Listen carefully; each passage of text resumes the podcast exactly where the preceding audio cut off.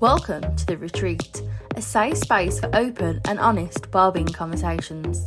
Today's podcast focuses on being LGBTQ in the NHS, and we are joined by Jenny Warmington and Fawn Harrad Hyde.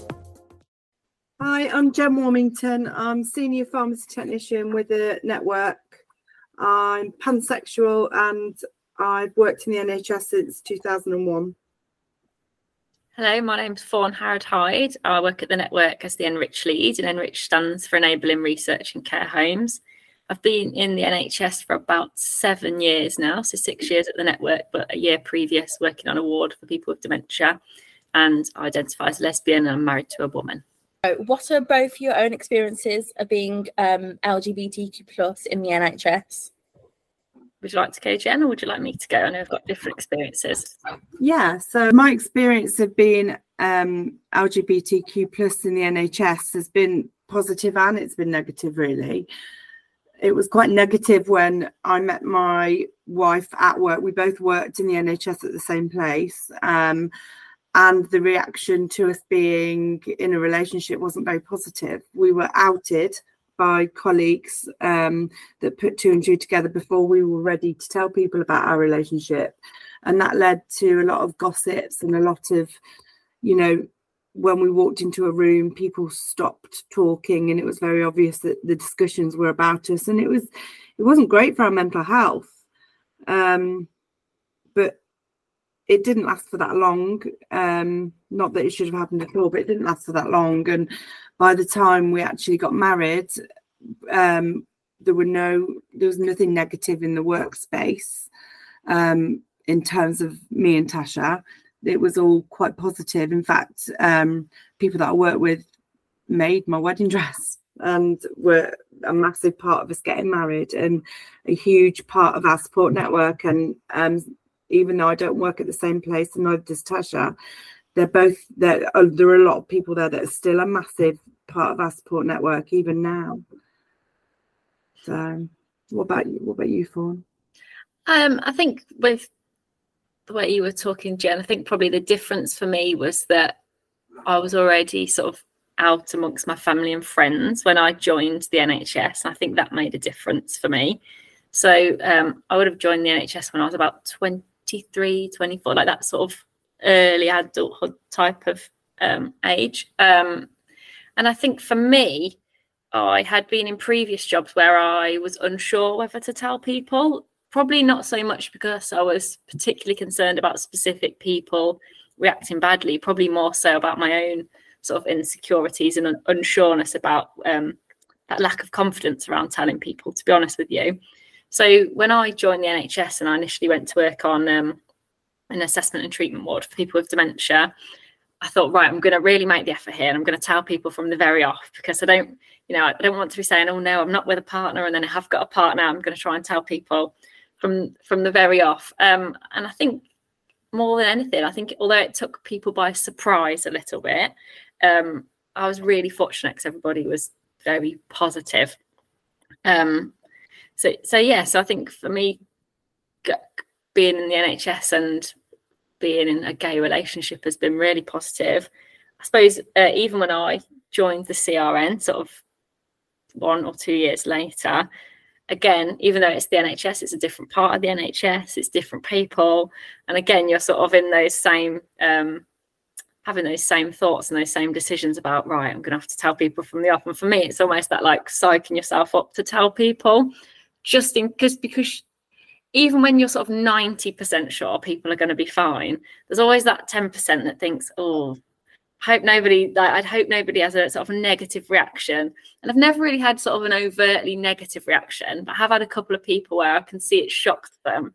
And they don't know what to say. Yeah, they been like a little bit lost for words. And then I think, oh, I, I don't like to put other people on the spot because I don't want them to be floundering around and panicking about saying the right thing, which I think mm-hmm. some people still are if they don't have sort of like gay people in their immediate friends and family circle, if that makes sense. And then they go, they, um, when when people feel like that, they kind of almost trip over themselves to show yeah. you how accepting they are. yeah.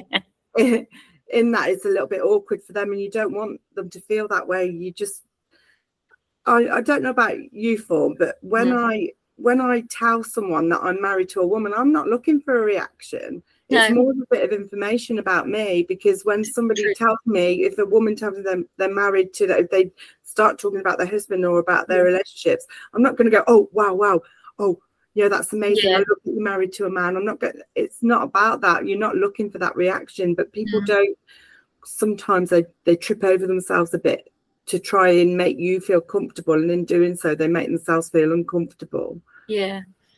Yeah, I suppose so. And it's in some ways you think, I appreciate you trying to go out of your way to make me feel really comfortable. And that's a much better reaction than a Yeah. sort of overtly really negative reaction. But I can see how sometimes it's highlighting that difference, isn't it? And Yeah. I don't know about you, but I think I did quite a lot of work to show people who I suspect or I know don't have other sort of gay friend, friends and family in their life. Like my marriage is the same as everybody else's marriage. We do very normal things like watch the telly together and go on our holidays. And all right, there, there are some differences, but there's much more similarity than than any other difference that you might find. Absolutely. Absolutely. I couldn't agree more. When I left my uh, where I was working before and came to work for the CRN, I made a very conscious decision because I I, I was married at, uh, by Yeah. that point and I was very well established in our relationship and Yeah. I made a conscious point to make sure that when I spoke about um, my personal life because I do I'm the kind of person that does bring that to work a lot. I know I know some people don't feel comfortable with that. I do. I'm a I'm that's that's who I am.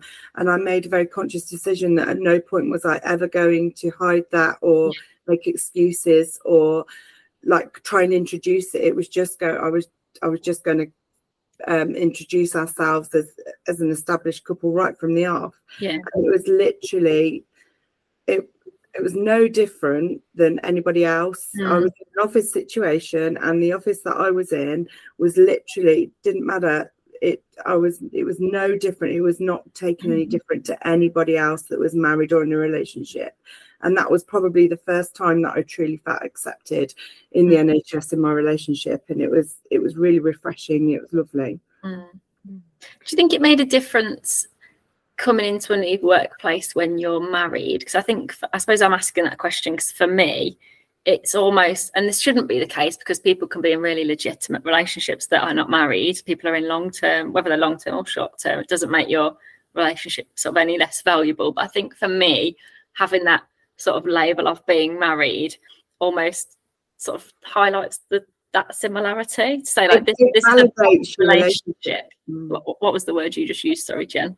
It validates your relationship. Yeah, it validates it. Like this is a proper relationship, the same as everybody else's. I feel the same way about my wife that another guy that I might work might work with might feel about his wife, or you know, like I think there is something in that that makes me feel almost more comfortable to talk about it and more open because I don't I don't really know what that is. Maybe I've not given it enough thought in the past, but I think sort of subconsciously certainly feel a bit more comfortable since we've been married say my wife. That that feels sometimes more legitimate than saying partner or girlfriend, but it shouldn't, but it does. No, definitely. I couldn't agree with you more there. I really do agree with you. However, um, we'll probably get onto this a little bit later on in the podcast. I don't always feel comfortable talking, referring to my wife as my wife in other situations. That's when I will, and and that includes in the NHS. Me Mm. being a patient and speaking to healthcare professionals from my point of view, I don't necessarily feel comfortable Mm. talking about Tasha all the time as my wife because I know it's not going. I no, I don't know. That's not a fair thing to say. I Mm. don't feel as though it's going to be um, accepted, or Mm. and I feel as though it's going to make that person feel uncomfortable. But Yeah. from from a, a working in this organisation as myself, I've never felt so. Um, I, it's not even accepted because it's not about being accepted. When it's about going past feeling accepted and just being business as usual, normal, just like Yeah. anyone else. I'm not. I, I'm sure that you feel the same way, Fawn, but I'm not after additional validation or uh, anything additional. Mm. I'm just after the same acceptance that every single other person has. That's all I'm looking for.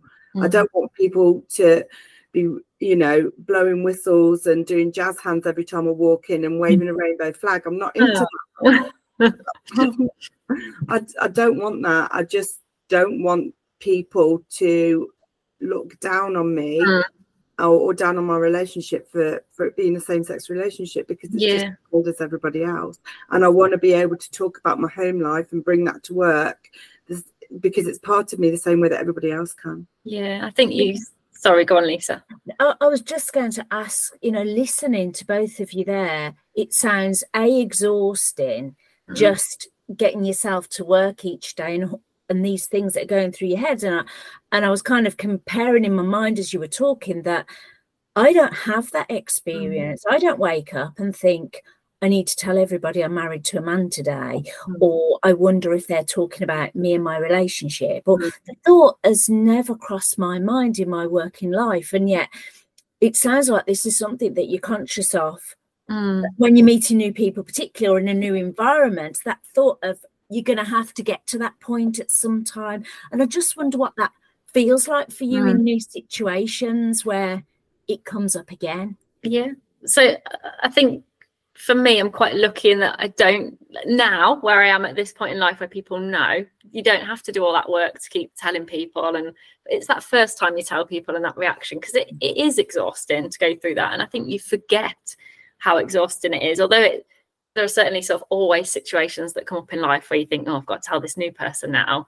On the whole, I think especially when you're sort of first identifying yourself and getting comfortable with telling other people it's on your mind it's on your mind a lot. It's you're always thinking oh no like who do i tell and what should i say and how how will they react? And i think for me um sort of alongside my work here i do a lot of research work around care homes as you would expect working in the enrich team.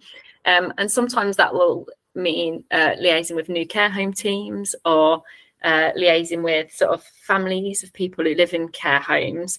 I think it's uh, like Jen said, like I like to bring myself to work, and it is.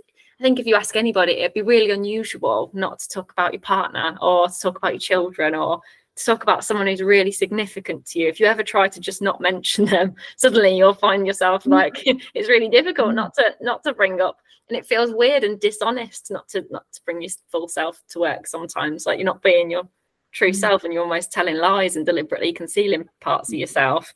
Um so yes i think for the most part i don't have to think about that but every now and again when when i know that people might ask because it's a very normal question to ask isn't it? Are you married? Who do you live with at home? It's and mm-hmm. it's people usually ask those questions in an attempt to get to know you and to build common ground with you. Mm-hmm. But just every now and again you think oh i hope that this isn't a problem and that as a result you won't think differently of me and in some ways you want to tell people from the very off so that they've you know so that it's not a big thing. But there are also other times when i think oh well shall, shall i maybe see if they like me like see if i can get them to like me first? And then if i tell them at a later date and they decide they don't like me then they're, they're going to have to recognize that in their own mind and sort of mm. almost confront themselves and think oh i don't know. I don't know if i make any sense there or, or not mm. Yeah you know i i 100% agree with you there. Mm. but for me um i very often think to myself is is me being in a same-sex relationship if if they don't if somebody if that doesn't fall well with somebody for whatever reason that might be are they going to see me any less of a professional in my role?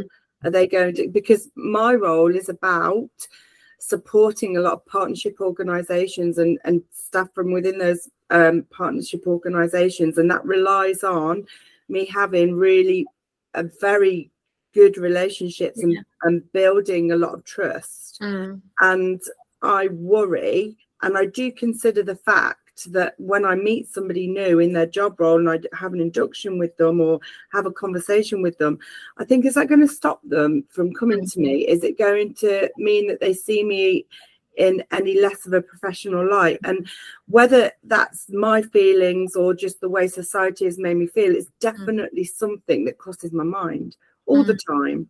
Mm. and, and it's something that even unconsciously when i meet somebody it literally it's a thought in my mind whether it's a fleeting thought or whether it's um, something that I linger on. It depends Mm-hmm. on the conversation that I'm having, but it's 100% there all the time. Mm. I think that I word unconsciously, like sometimes they're unconscious thoughts that you're sort of doing the work in your head as you're going about your daily life, and then other times they sort of get really foregrounded and become much more conscious, depending on who, what the situation is, and who you're talking to. That that struck me as really interesting. Then, Yeah, and I don't, and I don't want what I don't want to get across. What what I don't want people to think in this podcast is that it's all really really hard work. Being Mm. LGBTQ is hard. It's difficult to come to work because ninety nine percent of the time, more than ninety nine percent of the time, it's not. Mm, It's not, and especially in the way that I am now, and I'm sure that I know from what you said, Fawn, that you feel the same way. And within our organisation, we're lucky enough to. I, I, I have no experience of that anymore whatsoever. Mhm. It's more about um, fleeting. It's, it's more about my past and how I've come to here, and it's more about thoughts that I have going forward about how other people are going to feel because of what I felt in the past and what's happened to me in the past. mm, The organisation that we work for, the, the Clinical Research Network West Midlands, to my mind, is the, and I'm not just saying this because this is our podcast, and this is my genuine experience. It's very accepting. The people that I work with are they they have they don't care whether well not they don't care then they're not they don't have an opinion that i'm married to a woman it's not it's just not a thing mm. And Mm. it's but i i'm not sure whether that's i can't I, I only know my own experiences and i don't know if that's a normal thing I, i'm not sure whether it is or whether it isn't but it's a, it's a really nice environment to work in I feel know at the, the start of the podcast, Jenny, um, you um, identified as pansexual. yeah How important are the terms used and why why they are important to to you, if that makes sense? Well, it wasn't actually until the last three or four years that I actually realised that I am pansexual. I've always grown up, all the whole of my life. One of my very earliest memories is saying to my mum, I remember we are on our way to a hospital uh, doctor's visit and we're driving along in the car, and I remember saying to my mum, I've got to have been probably five or six, somewhere around there, saying, How do I know that when I get bigger that I want to marry a boy? And my mum said to me, Well, you won't know till you get there. But but if you want to get married, then you can only marry a boy because at the mm-hmm. time that was the case. But you can love whoever you want to love. Sometimes boys love girls, sometimes girls love boys, and sometimes boys and girls love each other. It you'll know when you get older. And as long as they treat you well, sweetheart, it doesn't really matter. And because to me, that was such a, a poignant memory to me because from a very early age, from the very beginning, I've never quite understood why why it's limited to men and women rather because to me my attraction is not to somebody's physical being it's to them as a person. Mm. And it's and i always thought that that meant that i was bisexual until until i heard the term pansexual and understand a little more understood a little more about it um, and realized that actually that fits how i feel a lot better pansexual means that I am attracted to a person rather than their gender. And it just so happens that my wife is a woman, but had she been a man, there would be no doubt whatsoever that I would be married to a man right now. I'd still be pansexual, but if Tasha was a man, I'd still be married to her. It's irrelevant to me. Mm, So it's very important. It's a, it's a huge part of who I am. mm. It's all of it is who I am in essence. Yeah, that makes sense. So are you um adverse to people asking you questions about how how you are and how you feel about certain people if that makes sense No, hundred percent not. I don't like it when when I um fir- when people first realised that I was in a relationship with my wife, with my now wife. I had people say things to me like, "Oh, we've been friends for years. Do you fancy me?" yeah, women saying that to me, and it literally gave me the ick. I'm not gonna lie, it gave me the ick. It made me feel really gross. You can't win, can you? Because if you say yes, you look, you look like a creep, and if you say no, are they offended? yeah, I know, right?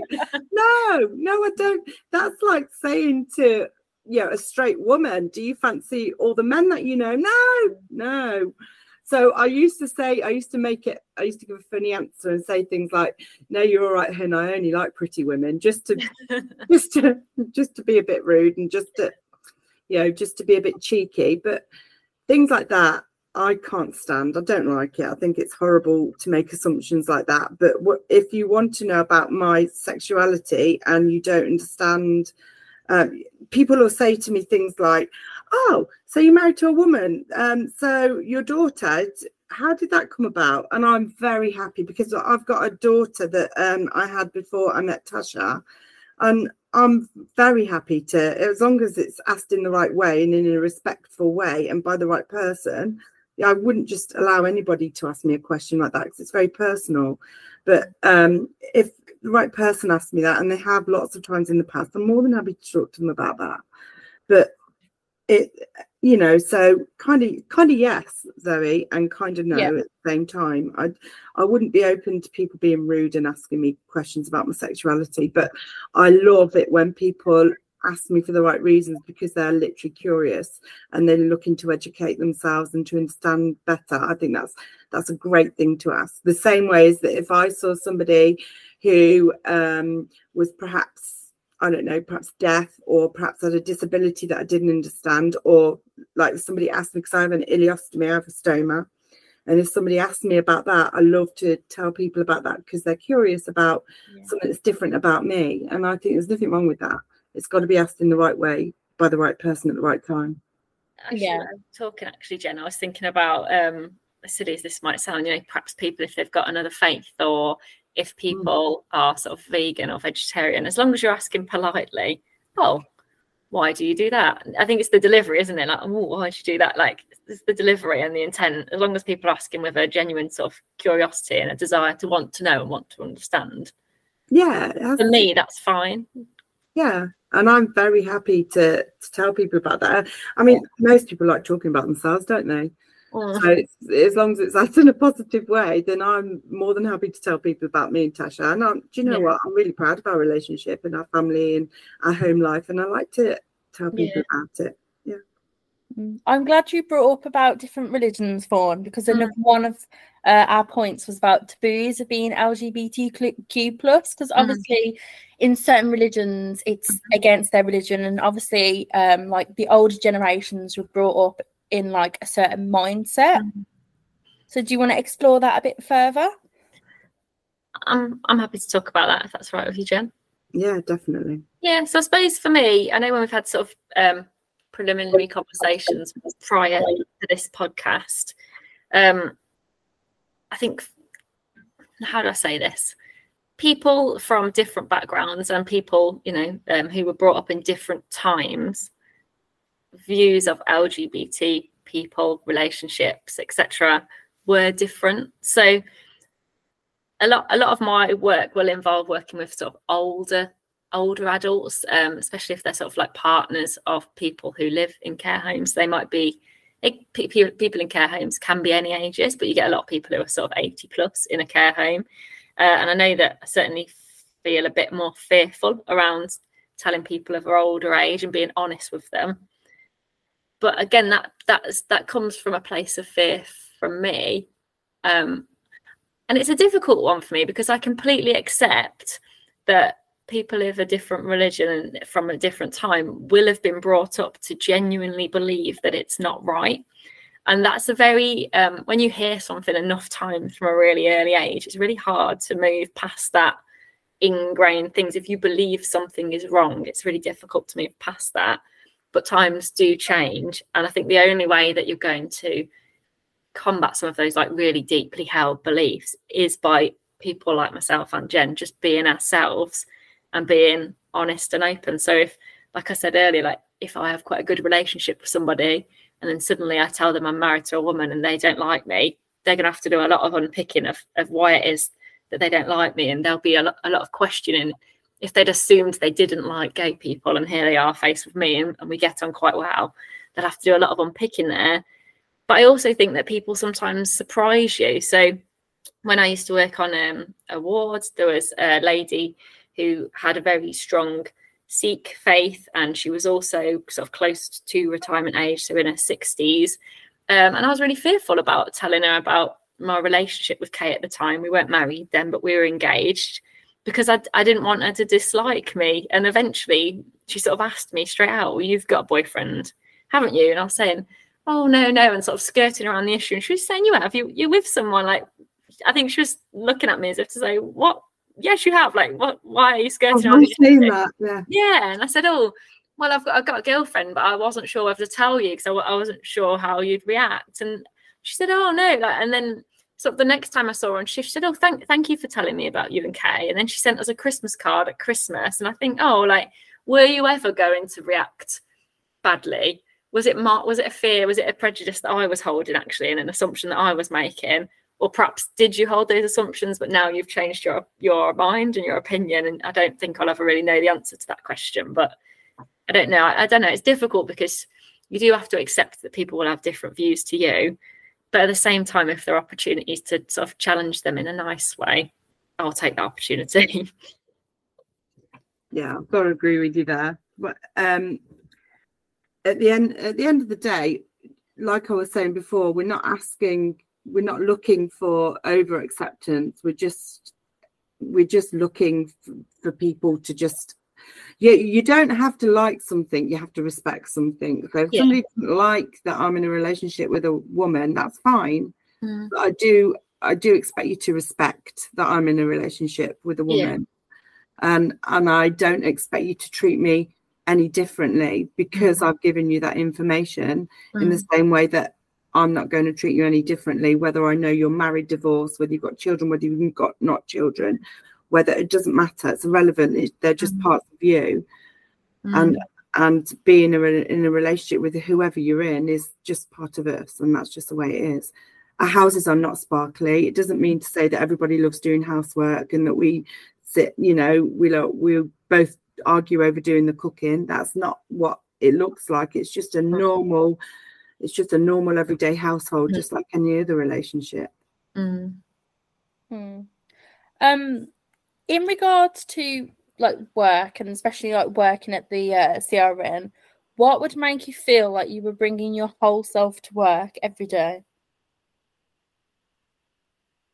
Do you want to go first, Fawn? Yeah, I think like Jen's been saying, just the people just ex- accepting, or if they can't accept, just just respecting, um, just respecting that.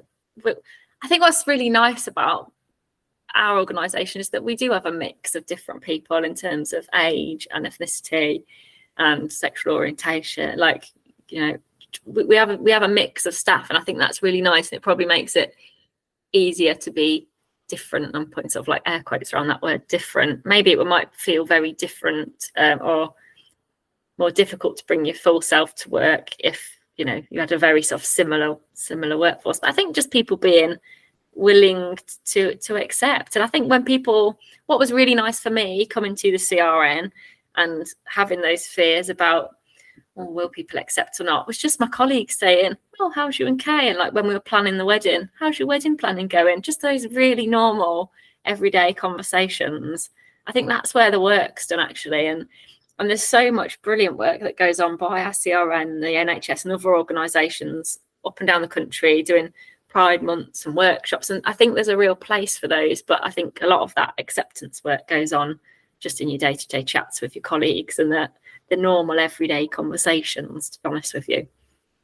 And, and being encouraged to do things like this podcast. Yeah. As an organization i feel as though we're literally encouraged to bring our whole self to work and yeah. we're, we're made to feel the value of that. Um you know we're, we're made to feel as though you know it's okay to bring our whole selves to work and we actually bring value in doing so mm-hmm. we bring value to our organization and to our work and to our colleagues. And for me there's a very much of a feeling of you know we of acceptance from that point of view and that as a workforce we need uh, the the diversity that's in our workforce in mm-hmm. order for us to serve our communities and to serve our partnership organisations and our stakeholders. It's almost as if we're not just our part of the organisation; we're an important part of the organisation, mm-hmm. and I very much feel seen as myself, mm-hmm. and I very much feel valued as myself, and I think that that is really important. Yeah. Mm-hmm. Is there anything that you think needs to change? I don't think there's so much that's something that needs to change, but as myself and Jen have been speaking, I've been quite aware that in some ways we might hold certain privileges. So, for example, we're both white women in an organisation which is predominantly white women. Um, I think as well with myself and Jen, as much as I don't like to use this phrase, people wouldn't like to be able to tell that we were gay. Like you wouldn't look at us and be sort of obviously gay or you know however you want to identify yourself. And I think that makes a difference. I think I think it does make a difference because you have a real choice about what you reveal and when you reveal it. And other people may either appear more gay or if you're sort of being discriminated against around the colour of your skin, you can't hide that. So I think there's a, a real privilege. So I'm, I'm hoping that when people from our organisation listen to this podcast, that they too also feel that that that, that this is their experiences and that, that they feel supported by the organisation. Um, and like, they have a place in our organisation, and we want yeah, them absolutely. Yeah, with, like with whatever that difference is, you hope that people go, yeah, that's that was that's my experience too but I am aware that we've got some privileges that might make it a little bit easier for us to bring our full selves to work in comparison to other people. It's, it's bringing us back to my, one of my favourite um, quotes, which is, or one of my favourite theories, which is the salad bowl theory. I talk about it all the time.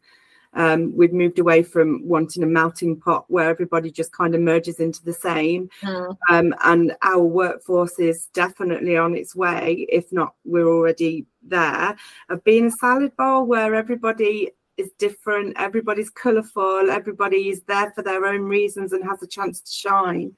And I think that we just need to continue on this journey of kind of workforce discovery and enabling us to be those you know our our true selves and it's about seeing the value in what we do um, for our stakeholders and between ourselves with um, using those differences as a massive positivity as a huge positive thing rather than it being just something that we have as an organization mm. we can use it to our advantage and to everybody's advantage to make the work that we do and our experience our experiences as a workforce much more positive Mm. I've never heard that salad bowl analogy, Jen. And oh, I, love, I love it. I love it. I think it's a great analogy. And do you know what? It it also will help. It helps people identify if you can see yourself mm. being reflected in a workforce, then you're more more likely. You know, like I know that we'll probably come on to this in a minute, but can you imagine being, you know, a researcher that's sat behind a desk that is like I don't know, for example, uh, a white, uh, a straight white male, mm-hmm. but you're trying to deliver research that is predominantly to an LGBTQ plus audience, or that's what your participants are going to be.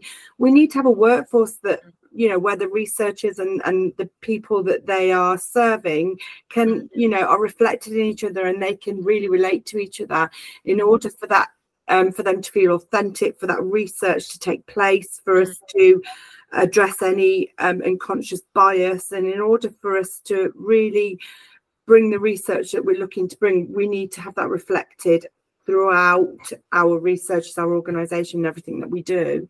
And the only way to do that is through podcasts like this, through open conversations like this. I know you um, briefly mentioned it at the start of the podcast, Jen, but um, how do you feel like from your own experiences how lgbtq plus patients and participants are treated within the nhs and about not taking a judgment on other people's circumstances?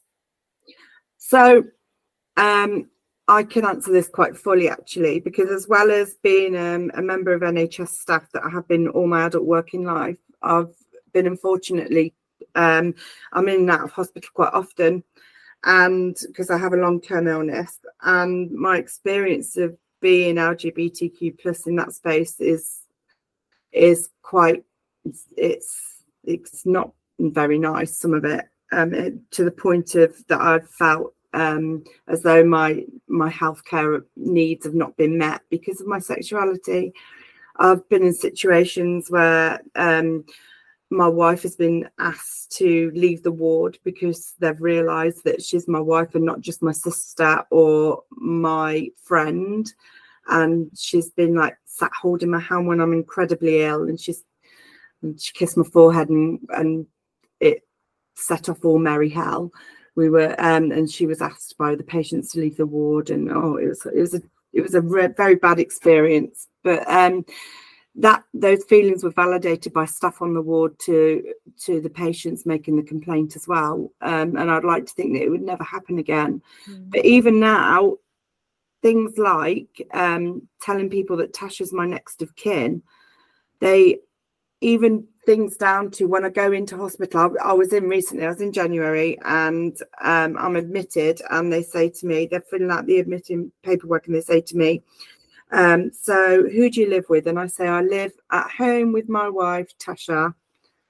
And they say, okay, so who's your next of kin? And I say, Tasha, and they write it down as partner. And I'm like, no, she's my wife.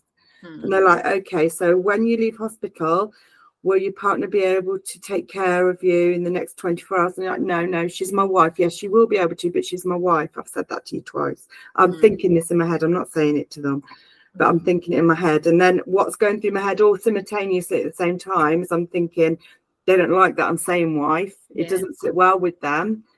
So they are judging me for having a same sex marriage. They're not validating the fact that I've got a wife because they keep referring to her as my partner. Mm-hmm. And then I'm concentrating on that instead of listening to the healthcare questions that are being asked of me because I'm I get like a bit of a feeling in my stomach. I'm thinking, are they going to care for me well? Are they going to go to the right person?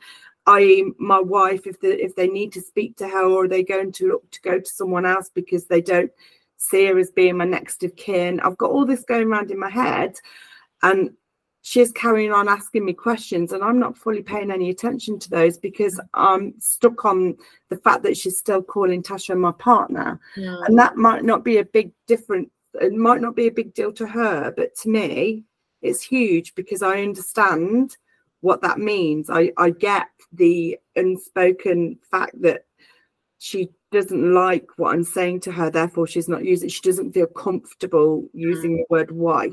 Mm. Um and e- even things that I've also been in situations where I've been for an MRI scan. I mean, this doesn't happen anymore, I have to say but um, this is in the last five years, and I have to answer a question that says, um, "Are you pregnant or are you likely to be pregnant?" And I will say, "No, I'm not. I'm not pregnant." And they say to me, "Well, why are you not pregnant?" And I'm like, "Yeah, are you on contraception? What What is it?" And I say, "Actually, no. Um, I am married to a woman." So it'd be a miracle if I was pregnant. And in the past, in the very recent past, I've had to actually sign something to say that I'm actually sexually inactive, which is mm. a ridiculous thing for, for me to be able to tick a box to say that I'm sexually inactive so I can go ahead and have an MRI scan mm. when I'm telling them that there's no way that I could be pregnant. Mm. It's a microaggression and it makes me feel awful because it makes me feel as though I'm doing something wrong mm. in a healthcare setting. Mm. I don't know, Fawn, have you ever had any instances like that? Do you know what? I'm going to say this in touch wood because I'm quite fortunate that sort of health wise we've been very lucky, which is that we've not had between myself or Kate, we've not had to spend long periods of time in hospital. What really struck me when you were talking is like you do not need this added pressure and this added worry when you've got very serious health concerns. And I don't want to dwell on something that was upsetting for you, Jen, but just to take you back to the instance where you said Tasha kissed you on the head and all hell broke loose. How ridiculous how ridiculous that somebody just doing like a simple looking after somebody they love has offended people. Why? Like, and it's this brings you back to this. I just wanted the same as everybody else. And if a husband would have kissed his wife on the head, would you have been offended? No, you would not. So why why on earth are we having these ridiculous conversations? You know, it's it's ridiculous. The the worst thing about that incident, and and I did, it was doubt. I, I did um I, I, can say this authentically because it absolutely was my experience and it happened to yeah. me. Um, I'm not just picking it out the air. And it was dealt with mm. by the hospital. It was dealt with um, by through PALS at the hospital. Yeah. But the fact that the member of staff that came in to deal with it validated yeah. the patient and, mm. and, they actually moved me. They took like, why am I being penalised? I think it goes back to this, isn't and uh, we, we talked about labels and things earlier. Um, and when there's, I'll always say like I'm a gay person, and I think part, and I'm predominantly only ever gone out with women, so you might say, "All right, you're a lesbian." Then but I think there's real like, real negative connotations around the word lesbian, but around I don't know. There's those old stigmas, aren't there, around being promiscuous and there's something around it being wrong or being dirty or being unclean. Uh, we've we've come such a, a long way to move away from those old stereotypes. But by what you're saying, Jen, it's those sort of little things that can very easily drag people back into those really horrible feelings of. And I think people do go through those feelings. And certainly for myself as a really sort of young person at 15 and 16 and thinking, well, I am in love with another woman that's all it is really. You've just fallen in love with somebody but i feel like what i'm doing is wrong. And that's a horrible feeling to live with. I feel that loving someone that i love could potentially hurt people around me other people that I care about my friends my family. Am i lying? Am i doing something wrong? That those thoughts happen for lots of people who don't have sort of straight relationships. And then it sounds like even when you sort of grow up and you sort of become more resilient and more confident yourself, some of those things that you're talking about, those microaggressions, can suddenly bring those feelings right back up to the forefront. And that's dangerous. And you don't want that in your healthcare. Like you've you've got things you've got enough to be worrying about about your life and your well-being and your your health. Um when you're feeling um, in a vulnerable state, when you're in that vulnerable situation and you're looking to mm and for somebody to deal with you to help you as a medical professional having to deal with the fact on top of that because you put 100% of your trust in that mm. person they've literally got your health and sometimes your life in their hands mm. and to know that there's something about you that they find uncomfortable mm. or that they are not accepting of is uncomfortable at, at, best in some ways, and at worst that you actually think it's wrong or dirty, and those sort of w- words that are quite difficult to say. That it's yeah. shameful. Yeah, it's it's an awful feeling. It literally it's a terrible feeling, and it mean I I've often wondered whether whether my the care that I've had in certain situations. I've wondered whether the care that I've had has been impacted by something you know the fact that they don't like or or that they're questioning the fact that mm. i'm you know married or or in a relationship or that tasha sat by my bedside because yeah. of the situations that we've been in and mm. and that's the actual reality and there are many people from an lgbtq plus background whose yeah. healthcare is very much impacted by their sexuality um I, I could see this even in schools, don't you? Like they won't teach about sort of safe sex outside straight. You know, like they you know, they only teach certain types of safe sex, and teachers for a long time were only allowed to talk about certain types of relationships. Sort of legally, were only allowed to tell you about certain things at school. And I don't know. I know. I know where the society's changing, but I think there's still some catching up to be done about that education, that willingness to talk about other forms of relationships, which I think is changing, but whether that's impacting people's health still and having that knock on effect, I don't know. Because I must say, the amount of times I've had that conversation could you be pregnant? No. Are you on any contraception? No. Why aren't you on any contraception? I'm married to a woman. Do you want to write it on the notes? Because then you don't have to ask me next time I come. And I've said yeah. that to people. And I've not even meant it in a funny way. I'm not offended. It's just I've had this conversation the last 20 times I've turned up at the GP practice. And you know, if, if you're seeing a different GP, they don't know. If they just write it down, you haven't got to ask me again. And if I needed contraception, I'd come and ask for it. I don't need to. I know they've got um sort of things that they're audited on and things like boxes, boxes, yeah. But yeah, it's those sort of things that if you're already on high alert and un, unsure or trying to second guess whether people are comfortable with you as well, those things can feel quite triggering. I think. They absolutely can, and the, these are the kind of things that I, I feel as though, as an organisation, that we kind of we see further than mm. you know the rainbow flag. I, for an example of that is the fact that we've just um, we've just looked at our menopause policies to mm. include transgender mm. um, people in that, and yeah. I I love that we that we're looking at that because can you imagine being yeah. a transgender man and yeah. going through the menopause and being forgotten about and not being seen? Yeah, and having to, talk, to try to find a way to talk about it, thinking, "Oh no, how on earth are going to people? How, how are people going to react?" Yeah, yeah, mm. it it must be awful, and that's my. I totally see that I have the privilege of not. I have that privilege of of being, um, you know, a woman. Yeah you know not having to worry about that. I'm a cisgender woman i don't have to worry about that. But i also recognize and so does this organization that it is something it is something for us to recognize. Mm. but i don't feel as though as a patient mm. i'm afforded the same I'm, I'm, not seen in the same way all mm. the time.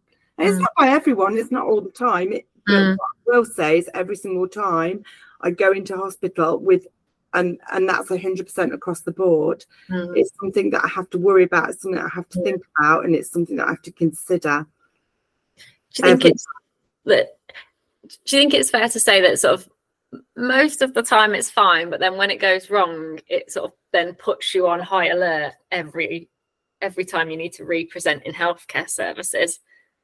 Yeah, yeah. massively massively. And i feel as though when I'm at my most sick, I feel as though very often I have to explain myself because you've got to remember that it's not just it's every single member of staff that's that's dealing with every single healthcare professional. And if I'm in a situation where I need my wife to either speak for me because I'm not capable of doing it because I'm not well, mm-hmm. or if I need her by my bedside, or I need her to give consent, or all of these situations have happened, mm-hmm. I need her to be that person that's caring for me or that's giving that consent it, it's a battle to know whether that's going to happen, whether they're yeah. going to listen to her, whether she's going to be heard as well as myself.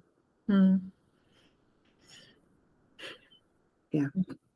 And that's it. I um, think I think it's work in progress. Not it is getting better. Me saying that it it is getting better. It is work in progress, but we still have a way to go.